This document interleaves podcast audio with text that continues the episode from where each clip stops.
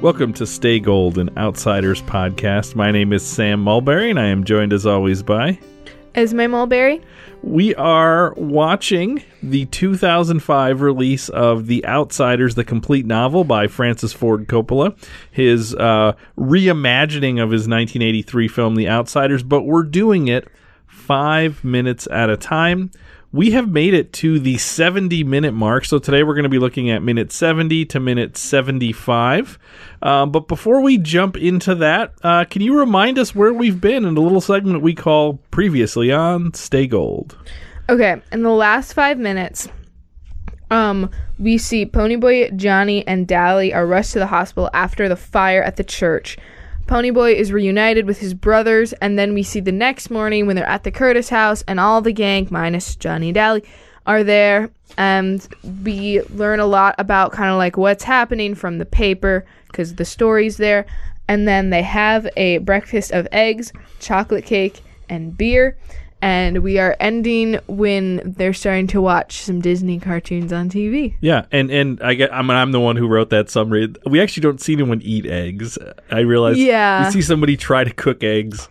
We see chocolate cake being eaten. We see beer being drunk, We see but chocolate cake being eaten by one person. we see beer being drunk by one person too. Though Yeah. to be fair, they don't i guess like you don't really see all of them eat breakfast which in a way kind of bothers me of like they're not sitting down to a yeah family breakfast. no but Yeah. it's like I actually they were would love clearly that scene. they were clearly going to yeah. at some point because he was making eggs and then it just Well, just was like, he making eggs for himself though?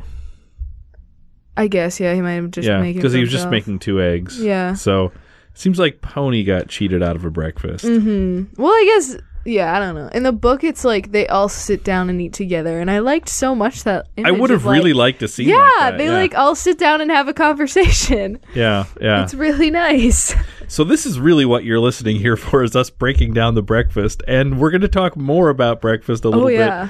bit because there's one other one other piece that shows up here in this five minutes. But all right, let's jump into the summary. Uh, uh, we see. Uh, as Steve and Two Bit and Soda Pop are watching the Mickey Mouse cartoons, uh, Darry had had in the last five had called Ponyboy back inside because Darry wants to talk to him.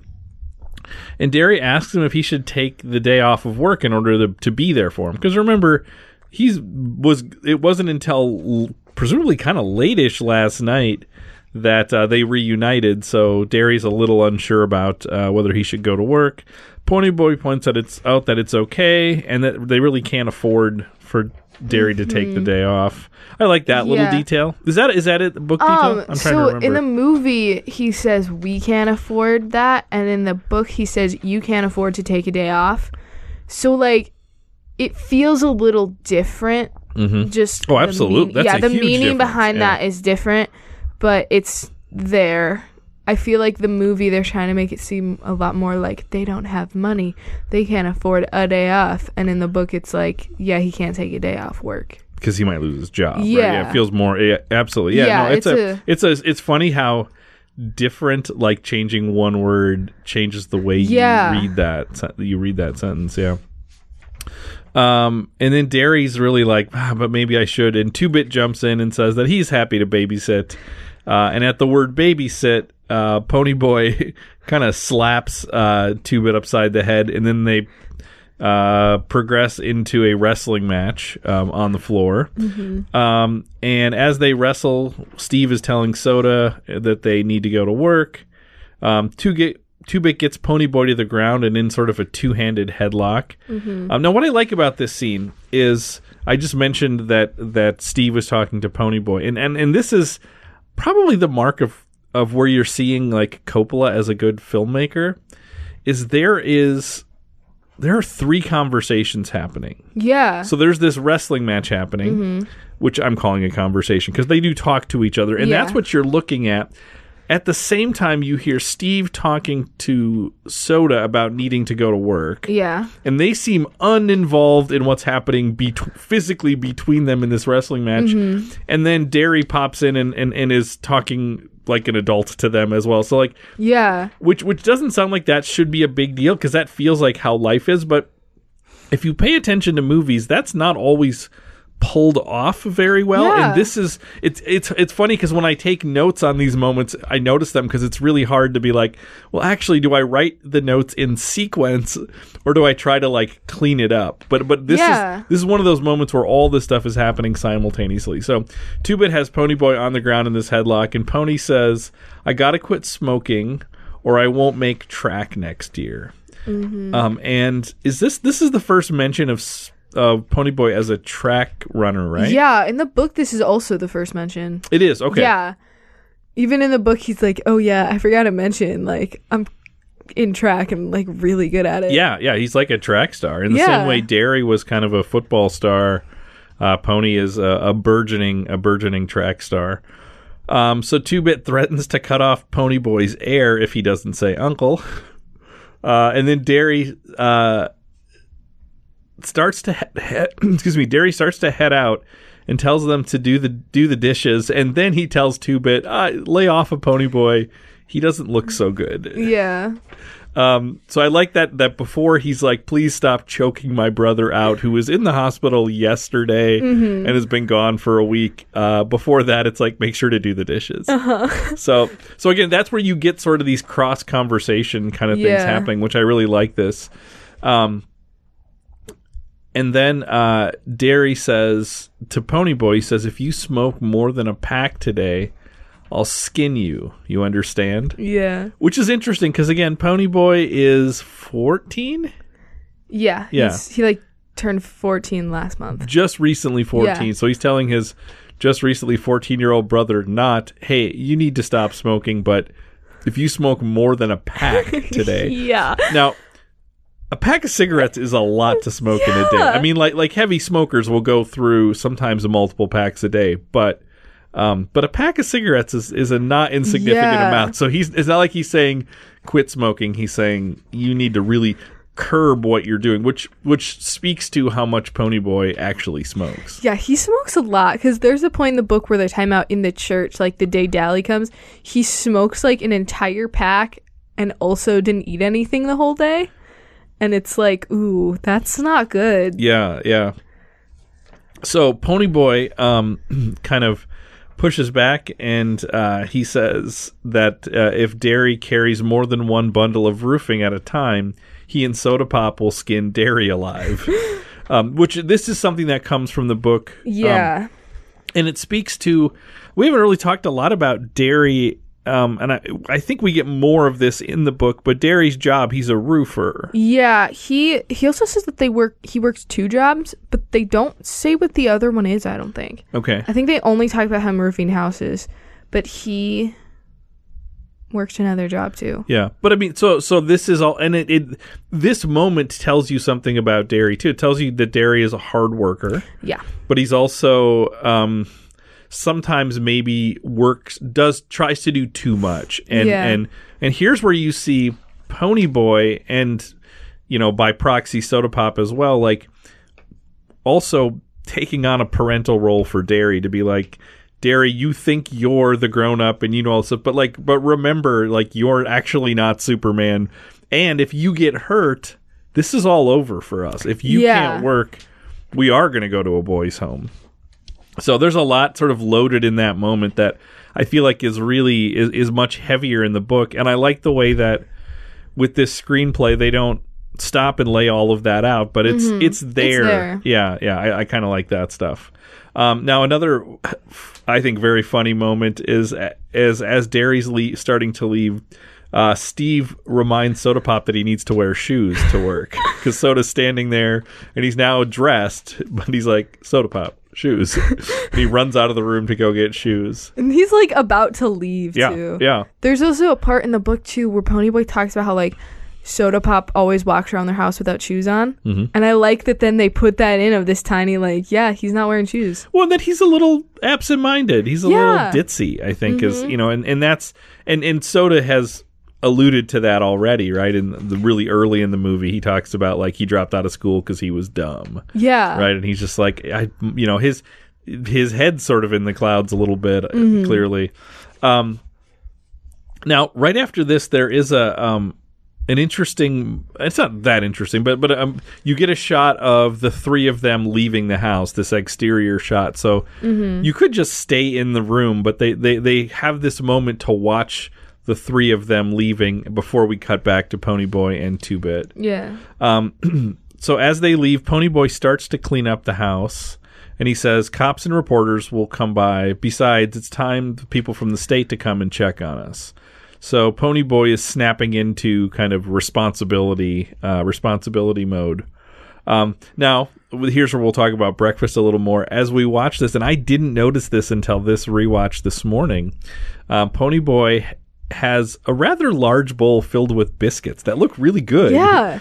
But it's really strange because we've seen nobody eating biscuits. We know that they're in the book their breakfast is eggs and chocolate cake. We've already Yeah. established eggs and chocolate cake. I don't know where these biscuits come from. And like it's just so weird because clearly someone made them because they're sitting out and he's putting them away. So it's not like they've just been sitting there. And then it also looks like a full thing of biscuits. Like Yeah. it does not look like someone made some and then ate like half of them. It looks It's like, like, a hu- big bowl Yes. full of yeah. So I, I I would assume we're to believe Darry made biscuits. I guess. Would you think Darry would be the one to cook, right? Yeah. Because soda does soda doesn't strike me as get up early and fix some some biscuits. Yeah. Yeah. And then it also bothers me too because in the book it's like Ponyboy's the first one up and is the one who makes their breakfast that morning. Um but then like that just it throws me off because it's like what why? Yeah, I get I get why they have Pony not up first because if you have him up first, then it's like you need to somehow show the other people coming in. Where if Pony walks into a house or or walks wakes up to a house that where people are already awake, I feel like you can move that scene along a lot faster. Yeah. Um. So so as pony boy's cleaning, Two Bit uh says that uh, this house ain't house ain't messy. You ought to see my house. And Pony says, I have. And if you had any sen- if you had the sense of a billy goat, you'd start cleaning the house instead of bumming around ours. Yeah. Um, to which Two Bit says, if I ever did that, my mom would die of shock. Yeah. Now, here's one of my favorite. It's kind of a visual joke, um, because this shot is kind of, I would say, like chest up, and Yeah. it's a two shot of them. And Ponyboy walks out of that shot with the st- the stuff he grabbed from the table, and you see after he says, "If I ever clean started cleaning up, my mom would die of shock."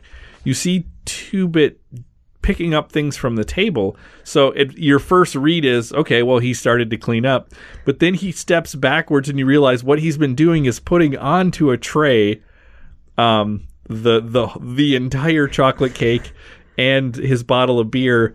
And he carries it over to the TV and and continues to watch uh, continues to watch cartoons. That's actually a really great little visual Yeah. joke in there um, because because it- you know he's what he's saying is yeah why would I clean we don't need to clean and he actually means it because he's Yeah. not going to help Ponyboy do this. Um So how does that make you feel about your boy Two Bit though?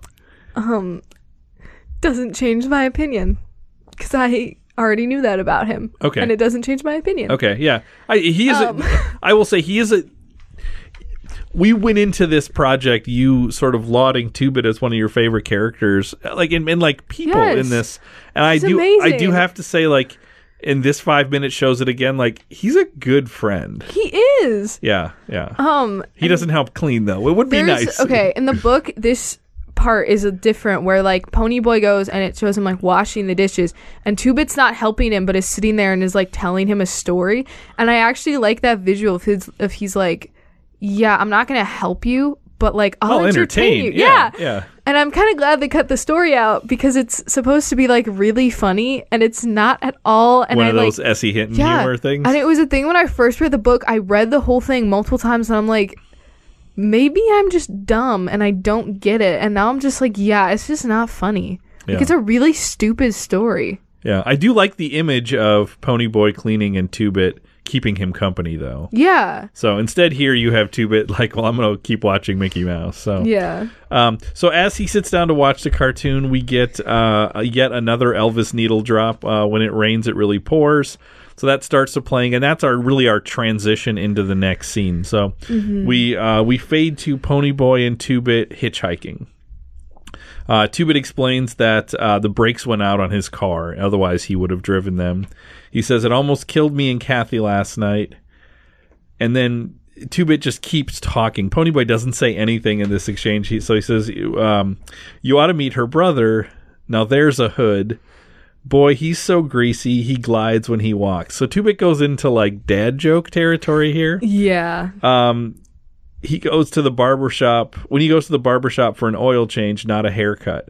Um, and as he says this, he flips off a car that drives past him and doesn't stop. Um, are these book jokes? These are book lines, and again, it's just like the thing where like I've read it multiple times, and I'm like, I guess it's supposed to be funny. Oh, I get them as jokes. See, see, Yeah. I would say, I would say these are different than the the jokey lines S.E. Hinton writes. Yeah. These are jokes she these are like dad jokes. These are Yeah. things she's heard other people say and she's putting them into the book because these have the construction of like actual joke. No, they're not the kind of jokes that are funny. That's what makes them like dad jokes, but they at least make sense. Yeah, these ones make sense. Yeah. But it's still like, yeah, it's not that funny. Yeah, yeah.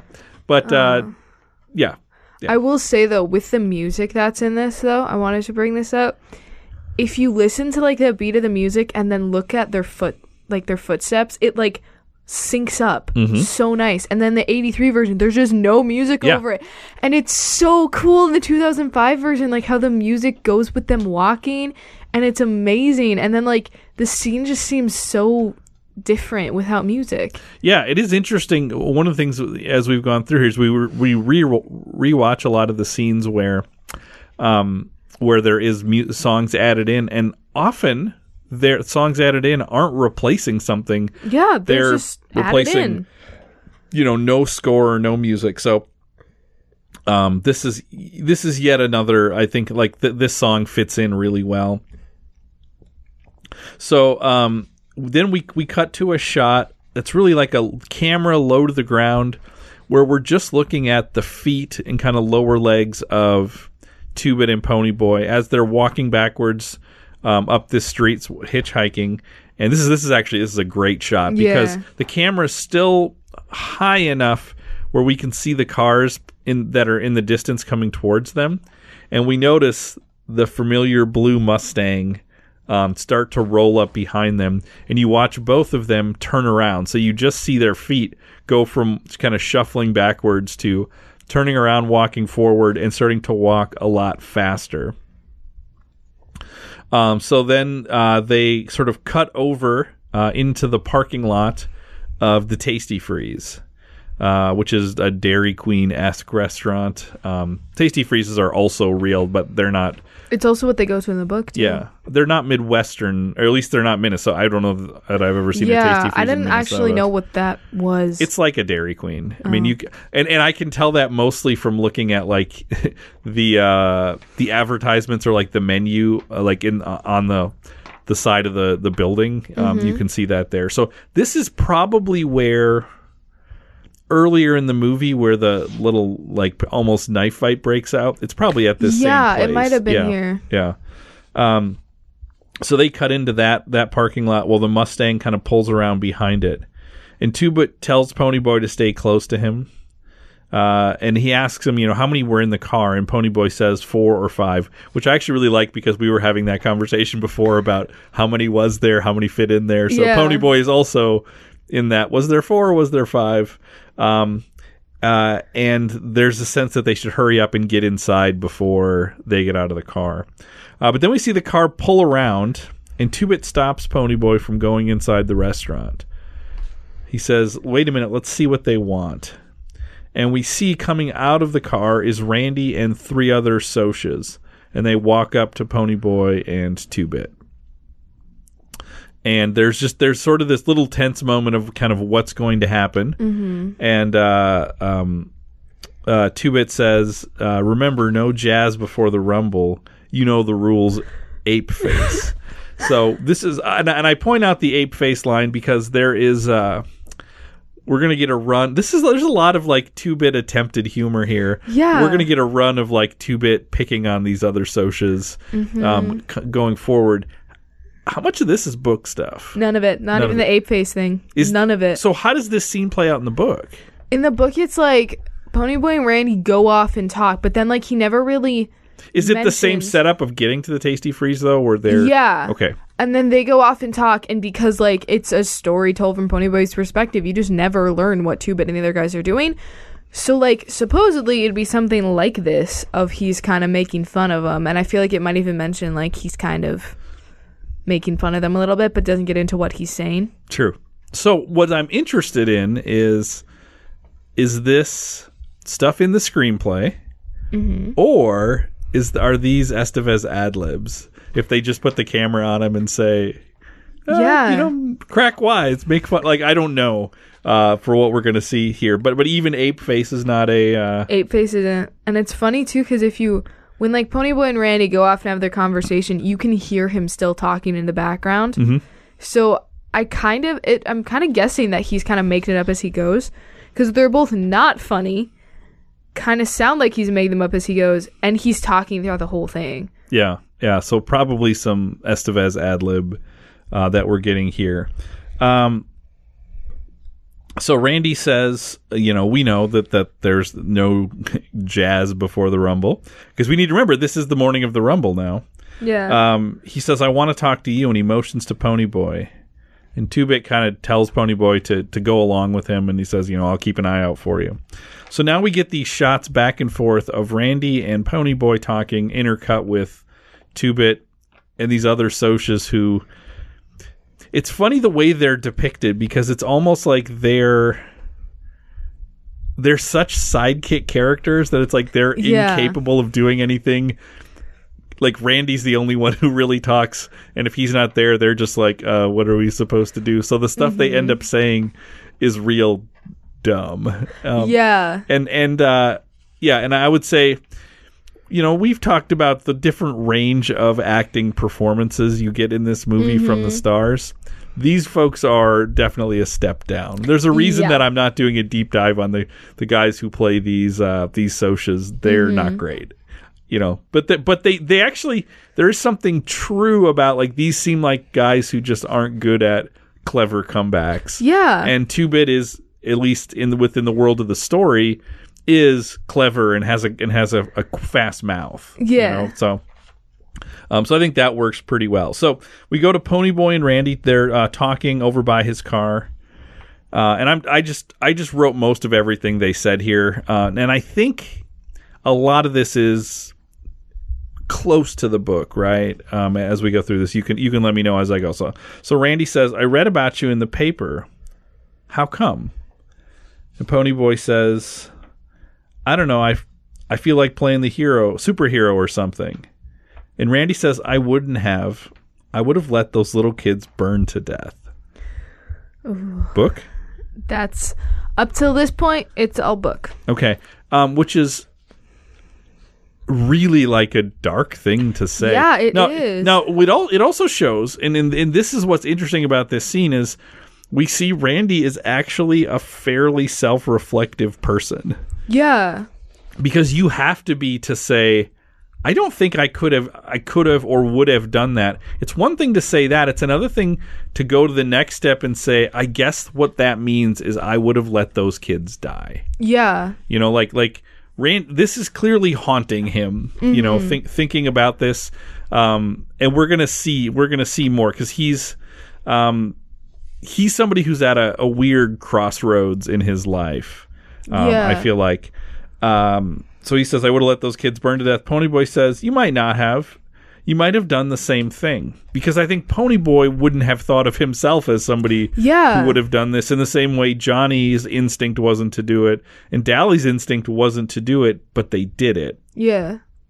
Um, so uh, this is an interesting moment, you know, kind of like what would you do? You know, what would you do if faced in a situation like that? Um, and Randy says, I don't know. I just don't know anything anymore. I guess I just would have never believed a greaser could have pulled something like that. And I love that he says that as if it's like like a robbery, you know? Yeah. Yeah, and and and Ponyboy said Greaser didn't have anything to do with it. Like I didn't do it be- or not do it because I'm a greaser. I'm just a person who did it. Um, and from here we cut back to Two Bit and the uh, uh, other three Socs. Then there's two other greasers who are kind of behind them, laughing along uh, to what to to Two Bit's uh, really clever remarks. So he starts making fun of their pa- their pants. So where the the greasers are all in like jeans and stuff like that, the um, the Socs are wearing like khakis and sweaters and look very preppy, even even Yeah. 1960s preppy. Um, so the when Ponyboy says like Greaser didn't have anything to do with it in the book, like this this line he has is longer where he says like he's says like my friend over there like time out too, but he's like he wouldn't have done that, and like you might have, but your friends might not have. Like it doesn't matter if you're a Greaser or Soc. And like there are parts in this conversation that he's gonna have with Randy that are in the book that are cut out, and every time there's a spot where it's cut out, it switches shots. Okay, So I think they actually like filmed this entire conversation and just cut out huge chunks of it because they just needed time like they needed to get Well, that's interesting. down? Or it may not have even been time. It may have been because if you think about that line, right, um, where Pony says, "You don't know, you might have," right? Mm-hmm. Uh, and and and and and Greaser didn't have anything to do with it. And then we cut to the other the other versions of these two guys talking. Yeah. It le- it it, it maybe brings you it brings you to the question of would would this guy have or not? Um, Yeah. it, it brings you to think about uh you know more people in the world. So maybe they think you know narratively you're going to get to Mm-hmm. those questions anyhow. But there's other parts of the conversation that they don't narratively get to those parts Okay. any. Well, let's let, let's let's look at those as we go through. Yeah, there's some big ones. Okay. Um, because I feel like this conversation feels like there's stuff missing. Oh, there's so much more. Um, It's so like a third of the conversation that they have. so so uh Two Bit is making fun of their pants. Uh we cut back to the car and Randy says, Do you want to talk inside? Um which is I think the indicator that Randy wants to say some stuff that he doesn't want anybody to hear. Right. Yeah. That's the idea here. So back to Two Bit and he says, uh, you boys waiting for a flood as so their pants are short, right? Uh, and then there's a line that is confounding to me. I don't under I want you to explain this joke by your guy Two Bit. He says, I hear they stamp your face into gorilla cookies. So that it feels like a play off of the ape face comment. Yeah.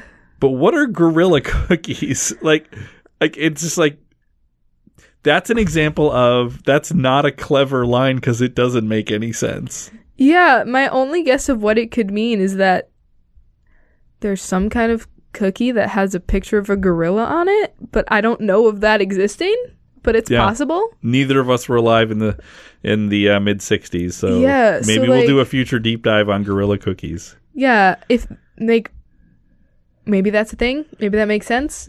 Maybe that's like that's the only thing that would make sense, but I still am like I'm not sure if that's what that is, but But that also sounds like guess. the kind of thing somebody who's like reaching for something might say, and it's like, yeah, I don't really like, like almost like started the insult before he knew what the end was going to be, and was like, uh, this is what I got. So yeah, maybe I don't know. yeah, it also could just be an Estevez ad lib, and it's It may, yeah. yeah.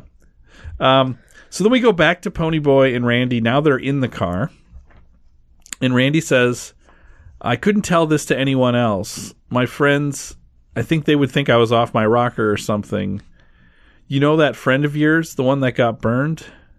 He might die. Mm-hmm. And I thought, you know, people will get hurt in the rumble, maybe even killed. So so I mean he's he's Yeah. he's sort of thinking about like like like what is he he's he's sort of stuck in this kind of meaning of life thing and then he reflect, starts to reflect more on this sort of greaser and Soc thing. He says, "You know, you can't win. You know that, don't you? It doesn't matter if you whip us. You'll still be uh you'll still be where you were before, at the bottom." and the Socs will still be the uh, and, and we'll and and we'll still be the lucky ones at the top with all the breaks. It doesn't matter. Greasers will still be greasers, and Socs will still be socias. It doesn't matter. Is, is this so? Is this book Okay. Are there cuts in here? There are really big cuts actually. So the beginning of this, when he's like, I couldn't tell this to anyone else, and going up to the point where he asked if Johnny might die, that's the end of this long paragraph where he talks about how Bob was actually like a good person. Okay, I thought like, this. I thought this was missing. There's this whole thing where it's actually like this super good part of the book where he talks about Bob as like this good person. And he also talks about like Bob's family life. And he says that like Bob would keep on trying to like go farther and do the like worst thing he could do to try to get his parents to get mad at him, but his parents never would. So he kept on just going more and more extreme. And Randy's like, if his parents just one time got mad at him, he maybe would be alive. And it's such this like great part. Yeah, and, And it, well, and you know what's really great about it is who does mm-hmm. that make you think of in this book? Johnny. Johnny, right? Yeah. Because because you, I never. I mean, I connect, I connect Bob and Johnny in that Bob was the one who beat up Johnny, but in fact, they both kind of have a similar thing. They have these parents. Yeah. Who seem to not care for them or care about them. Now it's manifest in different ways because of their socioeconomic status. Yeah. But they're they're almost like these funhouse mirrors of each other, right? Mm-hmm. Um, that's a, that's such an interesting thing to not have here. Can I ask another question about this? Because Yeah. I seemed to remember in the book, does Randy say he's not going to go to the Rumble? He does. That's the other thing is then after he says like it doesn't matter like Greece still be Greece socials, socials all that. He then says like I'm not going to go to the Rumble and then he even says like I might just run away.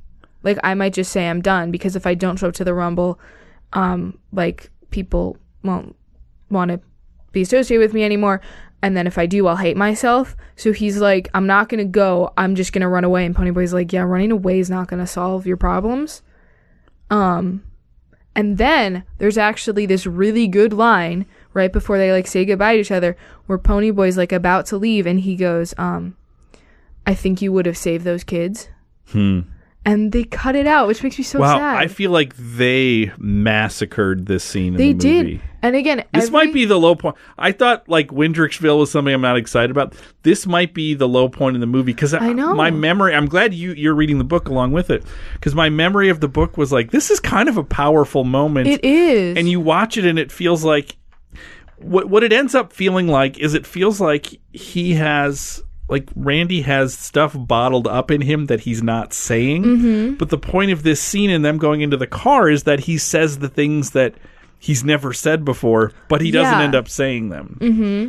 Now, one of the things I'm interested to look for is will we see Randy at the Rumble in the Rumble scene? I know in the book he's not the Rumble. Right, but that makes sense because in the I don't- book, yeah. like I don't think he is in the movie. Because again, what in this scene in the movie, every point where there's something cut out of the conversation, there's a switch in the shots. Like there's a cut.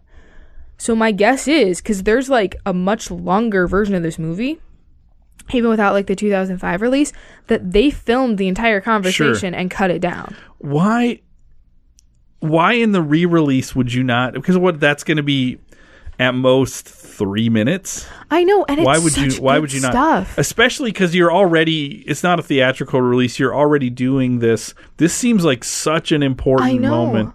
We've praised coppola a lot here. Mm-hmm. um, here's one where it's like i don't know like i i i would love we've talked about questions we would love to ask him and some of them are minor and strange. This is a big one to be like like talk to me about the handling of this scene.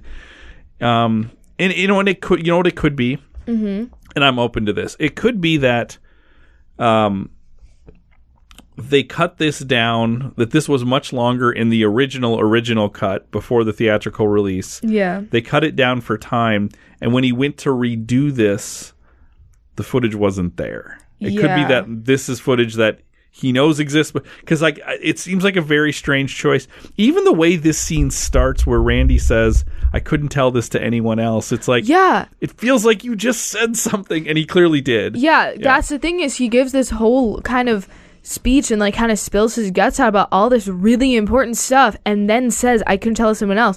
And in the movie it's just like you basically just said I wouldn't have saved those kids. Yeah, yeah. It's like I guess, but and that the that kind of the rumble is is unimportant, but it almost reads like he's saying the Rumble's unimportant because you're never going to beat us. And that's Yeah. not what he's saying. He's saying like this is I don't know anymore. My best friend's dead. This whole thing is maybe meaningless and maybe I just need to go. Yeah. Like It's I think the character of Randy is done dirty in this scene. I know. And then like, oh, they cut out so much good stuff. And yeah, it is true. Like, you really get a sense of who Randy is in the book from this conversation. And in the movie, it's like, yeah, he like you don't really get who he is. You know, okay, interesting thought here. Mm-hmm. We have such a great cast. Now, one of the things listeners to this podcast will notice is I am not doing a deep dive on Darren Dalton, the person playing Randy, because he, he's in Red Dawn after this, but he's not in much else. It's not that interesting of a story. You look at the cast for this movie. If you had this full scene played out, you know who would be great here? Who? Tom Cruise. If instead of having him have play Steve, who is not that much of a part, Yeah. if you had Cruise play like the preppy pretty boy, which again in in 1983 he's already doing that in he plays a football star in all the right moves he in in um risky business he plays a like like this that would work yeah. he would be great and he would get not a huge part but one killer scene Yeah. this should be Cruise playing Randy with that full scene played out. I would love that. And then we could find somebody else to play Steve. Yeah. Or Darren Dalton could play Steve. I don't care. Like, Yeah. like you could put anybody else there. That part's just not that good. This is a great part. This is where Cruise should have been. yeah, I think I agree with that actually. That's true cuz And it's not even like Cruise would be saddled with, oh, but I have to play one of the bad guys. Cause like, actually, this is like a powerful, Yeah. like story moment of somebody coming to the realization that's like, I am not interested in this ten- these tensions anymore, and, and I need to find a. This is a great part, and it's like even to your thing about playing a bad guy, like I have never viewed Randy as a bad guy right? ever. Like he is a good guy to me Yeah. who made a mistake early on. Although I, this movie doesn't make you feel that yeah way. it doesn't like you just it's it, it also makes the conversation feel so much weirder of like wait he pulled him aside to say that yeah. What did he want to say? yeah what it if nothing else, even if you cut out the part about Bob, which I think is a mistake, but even if you cut Yeah. out, you have to have him saying, I don't know that I'm even going to go to the Rumble. That's 25 seconds. yes it's like oh Yeah. they just they do shortchange his character so much. I was not ready to have this conversation and we started this, but like I really do think this is maybe this is maybe the, Yeah. the the low point of the movie because this is where we we get away from it's funny, it's both true to the book in that they don't like create something out of nothing, but mm-hmm. they cut stuff that could have easily been there that I think I think this movie is twice as powerful if you give that whole scene. I mean, I, the whole Yeah. movie I think is twice as powerful. I would agree with that because in the book, this is one of the most important conversations. And it's also like, it is one of those things of you talk about Bob as a person, of it is the reminder of like, yeah, this was a person that they killed who had a Yeah. family and Yeah. had friends who liked him, Yep. and he's dead. Yeah, wow. I, we just we just got to the bottom of one of the problems here. So as much as we like the complete novel, we would really like the actual complete novel and gi- give us this scene. Oh, Give us give us 20 seconds more and if we could go back in time, I think this is a great Tom Cruise role. But at any rate, so uh, so they get to the they get to the end of this, and um and Randy says, "Well, anyway, thanks, Grease, for like listening to him." And then Ponyboy starts to get out, and he says, "Hey, I didn't mean that. Thanks, kid." yeah. Which okay, um, you had mentioned, well, maybe he doesn't know Ponyboy's name, but he talked about reading about them in the paper. Yeah, he should. So yeah, so it, it's sort of funny, Although- and, and and it's not like his name is like Ken or something. It's like Pony Boy is a weird name. Yeah. you would remember that. I don't like. Uh, there is a thing though of that like kid seems to be like a term of endearment a little bit in Uh, this story. But it actually, when he says it, it feels it actually feels pejorative, like you're It just does. a kid. It does, but then there's other parts in the book where like it definitely feels a lot more like a term of endearment, and I think that's what she was more going for. Okay. It's just the Of, like- performance didn't do it. Yeah. Okay, I'm going to give Randy credit. Here's my thought. Mm-hmm. Randy, this is not that big of a town. Yeah. Randy knows the Curtises. Mm-hmm. And he's like, okay, I'm talking to one of the Curtises that has the funny name. Is this Soda Pop or Pony Boy?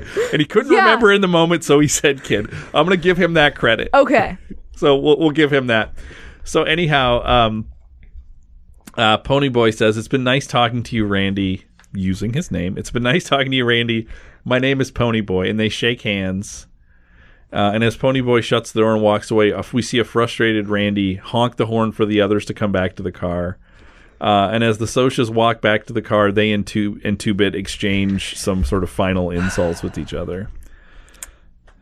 Wow, I really feel like we got to the bottom. Uh, So there's moments uh, throughout this podcast where I've wondered, like, what are we doing? This is what we're Yes. doing. This is the kind of thing where it's like, you know, by slowing this down, it gave me time to really think about that. Um, and, and it is that is a it's an interesting choice. I would love to know what they filmed. Um, yes. you know, so maybe maybe what we should do, Esme, is I think, I think, on the complete novel, if you buy the DVD, I think there may be Mm-hmm. More other deleted deleted scenes? scenes. Yes, I watch kind of want to so go bad. back and see if there's more to that. Yes. Um, because that would be interested. So maybe when we finish this project, we will we can get that DVD and do a follow up on like, okay, what are the what are we seeing Yeah. the deleted scenes? You know, Should they have cut that stuff out? maybe give ourselves say okay if there's let's say there's 30 minutes of deleted scenes because that's about what i feel like Yeah, I think that's around what it is. yeah. Like okay if you could have 10 minute 10 of those 30 to put back in which would you put in? That'd be a good that might be a good podcast. Mm-hmm. And if this conversation is in there, it should be this all of it should be in there yes. Uh, i would take this over the sunrise sunset conversation. Yes. this is this seems more important. So we've talked a lot about about anything else you want to say about book continuity or book fidelity I mean, the p- big thing is this conversation of like, you get so shortchanged because it's such an important conversation. It's so much longer. And it also, in the movie, then feels so weird of it is like the, why did he pull Ponyboy over to say this? Because it seems so unimportant. I would love to actually talk to somebody who hadn't read the book, watched this, and got to that scene and be like, "Tell me why," and ask them why did that happen? Yes. um, and and and and what frustrates me about it too is so we've ended the five minutes here. I know where the the the first lines of the next five minutes. Ponyboy says something about Randy, which is unearned. Then without that. Yes. but we'll talk about that next Also, time. Also, again, I want to bring up the line that Ponyboy says right before he leaves, where he says to Randy, "You would have saved those kids." that's huge too. Even just that line, it's such a short line, and it's so good. It also is then after that, Randy says thanks, and that makes a lot more sense. Mm-hmm. mm-hmm. Um. So yeah, bothers me. they they kind of massacred this moment. Yeah. Uh, uh, I wonder what Hinton thought. I kind of hope she was a little angry Yeah, I just it's because it misses the point. yeah. I mean, honestly, okay, this is this is too big of a statement. Because this conversation's not right, I almost want someone to remake The Outsiders as a movie to be like, can we get it? Can we Yes, can really we get it right it? now? Yeah. Wow. Now, all this is to say, okay, so you know, and this is part of it. We're watching this five minutes at a time. This five minutes is a low ebb. Like, I, I, Yes. I would say, um, if I was, we not that we've graded these. You know, we've talked about book fidelity, but just as like storytelling, like this is kind of like a D plus. yeah, it's not good. It- you know, um, it's it, it really it, and there's other moments where I feel like this is kind of great and fun, and uh, it just this this just like reeks of you're missing something. Yeah, So, uh, in terms of book fidelity, how would you rate this? I want to give it like a four because You're going to give it that much? Yeah. Okay. because just this is why the beginning like the first two minutes are like true to the book and i have to remember that those two minutes exist also what they do actually show and what they say is like word for word But it's not. It's like the least important part. It- of it. yeah it is the least I important want to. I want like to. I want to talk you down to a three. I really do. I like. I want to punish Okay. this five minutes. i might get to a three then but I, my only thought is like what they do show is true they do stick with it it's the cutting out what bothers me way more in movie adaptations from books is when they change things Mm-hmm. and it's like they didn't change stuff they just cut stuff out Okay. and okay. like that's the, I'll give you the four then, based on that, if you want. Yeah. I want it to be a three, but I'll give I'll you give the you four. oh 3.5 Three and a half. All right. three and a we, half we will settle we will there. settle there it's just i have seen movie f- adaptations from books where they change big things and that is where i'm basing this stuff off Yeah, of nothing That's- is invented here, yeah. that's why i go really high score for all of these is because they don't change stuff they just cut things out or add little things in change lines a little Sure. bit Sure. so All right. Uh, so we're giving that a three and a half. Should we do a little deep dive here? yeah All right, this deep dive uh, is on somebody who has been all over this movie, has at least twice won the five, appears in this five minutes. That is Elvis Aaron Presley. Um, he, I think, is actually one of the stars of the complete novel. I, yes and, and and you know I, I should say I am not a huge Elvis fan. And when we were talking with your mom about this uh, yesterday, she was like, "Well, do you like?" Because she's not a big Elvis fan either. She's like, "Well, is it good?" And it's like, actually, it works. Yeah. His music works really well in here. it's really good So a little bit about Elvis. He's born January 8th, 1935 in Tupelo, Mississippi. Um, his music career begins in Memphis, Tennessee in 1954, so, you know, roughly around the age of 18 or 19. Um, at uh, Sun Recording Studios with producer Sam Phillips, who wanted to try to bring the sound of African American music to a wider audience. So here's where Elvis also gets um, I mean, one of the controversial things about Elvis is he popularizes an African American African American musical art forms and makes it palatable to white America, um, uh, which is a, you know a, a kind of cultural appropriation. So controversial figure in that way. Not so much in its time, but as we look back on it, saying Yeah. there's something you know something not not great about this. In 1955, RCA Victor uh, re- acquires his contract in a deal arranged by Colonel Tom Parker, who would go on to manage Elvis for decades to come. In 1956, he had five singles reach number one on the chart. So just in that one year, uh, Heartbreak Hotel, uh, I Want You, I Need You, I Love You, Don't Be Cruel, Hound Dog, and Love Me Tender, all of those in 1956. Um, by the end of the 50s, Elvis had seven more number ones, so 12 number ones between 1956 and 1959. So that's sort of the apex of his Wow. of his like um, career as a uh, as an artist with just as a chart topping artist. Um, from 1960 to 62, Elvis has four more singles hit number one on the charts. By 1965, the setting of The Outsiders, uh, his chart-topping popularity had waned. Um, so his last his last number one was in 1962. He only has one more number one after 1962, and that's 1969's "Suspicious Minds." Um, and that decline coincides with the cultural and billboard ascent of the Beatles and other kind of British invasion bands. We see the Beatles 63, 64, 65, right? That's the ascent of the Beatles uh, in the American charts. And what's interesting is this cultural divide between Elvis and the Beatles is depicted in the S.E. Hinton book. As Ponyboy explains that the Greasers love Elvis while the Socs were fans of bands like the Beatles. You know, so that that is happening in the culture at this time. Now, interestingly, along with music stardom, Elvis dreamed of being a movie star like Marlon Brando or James Dean. Uh, his first film was 1956 Love Me Tender, uh, which caused protests among fans at, a, at the film's premiere when they learned that Presley's character died at the end of the film, which actually triggered the studio to change the ending of the movie so Elvis wouldn't die Wow. uh, in the movie. Uh, from 1956 to 1955, Elvis starred in 19 movies. So that's in nine years. He was in 19 movies. The same time he's cranking out hit records. So I mean, he is just at the just at the the very apex of culture uh, of American culture at that moment. He ends up starring in 31 films overall, not counting documentaries where he plays himself. Uh, he continues to perform and release music until his early death uh, on August 16th, 1977, at the age of 42, which always blows my mind because I'm 45 years old. So I'm I'm three years older than Elvis ever got to be. Um, so he ends up dying at a very young age.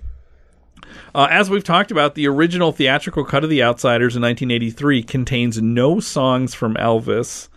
Um, but the complete novel includes six songs Blue Moon, Tomorrow is a Long Time, which appears at least three times in the film, Mystery Train, We're Gonna Move, Milky White Way, and as we saw in this five minutes, When It Rains, It Really Pours.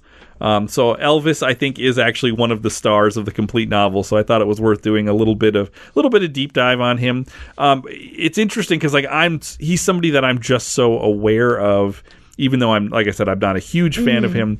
But I didn't realize in that, especially you know 1956 to 59, how culturally dominant he is. Like if you go to the movies, you're seeing Elvis at the movies. If you're listening to popular music, you're hearing hit after hit after yeah, hit that's from Elvis. crazy. Yeah, and those are just the songs that reach number one on the charts. Mm-hmm. He's got plenty that are like, you know, topped out at two or three or seven. So like he's all over the place. Mm-hmm. All right, should we give out an award? Yeah. All right. So who won the five? Uh, I have some possible nominees here. Um, notice on this list I am not including Francis Ford Coppola because Yeah. come on this that conversation uh c thomas howell as ponyboy curtis emilio estevez as two-bit matthews um i threw in patrick swayze as Darry he's in this a little bit i just there's so little swayze in this movie i like to put him in when i Yeah. can and then Darry, darren dalton as uh, randy anderson um i don't have a strong feeling here Okay. I don't really either, but I want to tell you what I'm thinking. I'm thinking. Are you gonna do it? Dalton, Oh. Just Oh, because. This is why. He actually, from what we see, does a really good job, I Mm-hmm. think. yeah And it's not his fault that they cut stuff out. that's true that's, true That's my thinking. Is like he, I think, in this five minutes, is kind of does the best job. And the reason that I don't like the scene, it's not his fault at all. It's just because they cut it down. yeah yeah And I like to, and the way he says some lines makes it seem like they had the full conversation. sure sure And the emotion seems right for that full conversation. Can I point out, even at a moment where we Mm-hmm. looked at the four, that the people, the four people, our nominees were like, I don't know, none of them jump out to me entirely. We're still not giving it to C. Thomas Howell. Yeah, not it's not even close. Also, the crazy thing with the conversation too he has with Randy, I realize I'm going back to that. That's all right. This is what we're here for. He doesn't say like anything. Yeah. In the book, Ponyboy says a little bit, but like in the movie, it's like nothing. He kind of just sits there. Yeah, and his best parts of that conversation, as you'd mentioned, are, are excised from the Yeah. from the, the cut of the film. That we don't hear him saying, "I think you would have saved those kids." Yeah. Man, that's such a hammer of a line. Hinton Hinton wrote great dialogue. Yes, that should be so easy to put on the screen. great writing. Like she is such a good writer. She's not funny, but she's such a good writer. Yeah, and they yeah. cut out some amazing lines and kept in all the bad jokes. oh, here's my takeaway from this episode, Mims. Mm-hmm. I want to go listen to the audiobook of this scene. Like go back to the Outsiders audiobook and Yeah. listen to this scene because what's funny is it's been a while since I read the book. But I got to this scene and I just kept feeling like I thought he said this and I thought this happened and I thought this scene had such emotional resonance and it kind of is just not quite inert, but close. Like Mm-hmm. Yeah. it's, it's it's not great. So um, I'm with you though. I think I'm happy to give this to Darren Dalton because I don't think It's not his fault. It's not his fault. I think I think that Swayze's not in it enough. I think that this is not peak Estevez in this movie. No. It's he's kind of rough actually in this movie. in- In, Yeah. this uh, in this, I think between the dad jokes and the His insane laughter. yeah, and the sort of ad libby insults that don't make a lot of sense. Uh-huh. I'm not loving that. And I do think if, if it comes down to C. Thomas Howell and Darren Dalton, I think Dalton's real good Yeah. here. So the uh, the award goes to Darren Dalton. Congratulations, C. Thomas Howell. I assume you still have one coming. Maybe? I I, I mean, we're looking for you. We're looking. Yeah, we're see- trying. You have to earn it though. Mm-hmm. Clearly, that's at this point we have done uh, 15 episodes, 75 minutes of this movie. You need to earn the 5 Mm-hmm. Um, that is all the time that we have. Hopefully, you've enjoyed this. Uh, let us know your thoughts. Channel3900 at gmail.com. Let us know if you think we are wrong and that Coppola edited this the right way and that we uh, we got just what we needed out of this conversation in the car and the stuff we're looking for would have just made the movie long and sappy. Uh, if that's the case, let us know. Channel3900 at gmail.com. If you think C. Thomas Howell should have won the five, if you think we should have nominated Coppola or Elvis for this five, let us know. Channel3900 at gmail.com. That is all the time that we have, but we will be back next week to talk about minute 75 to minute 80. Until then, stay gold.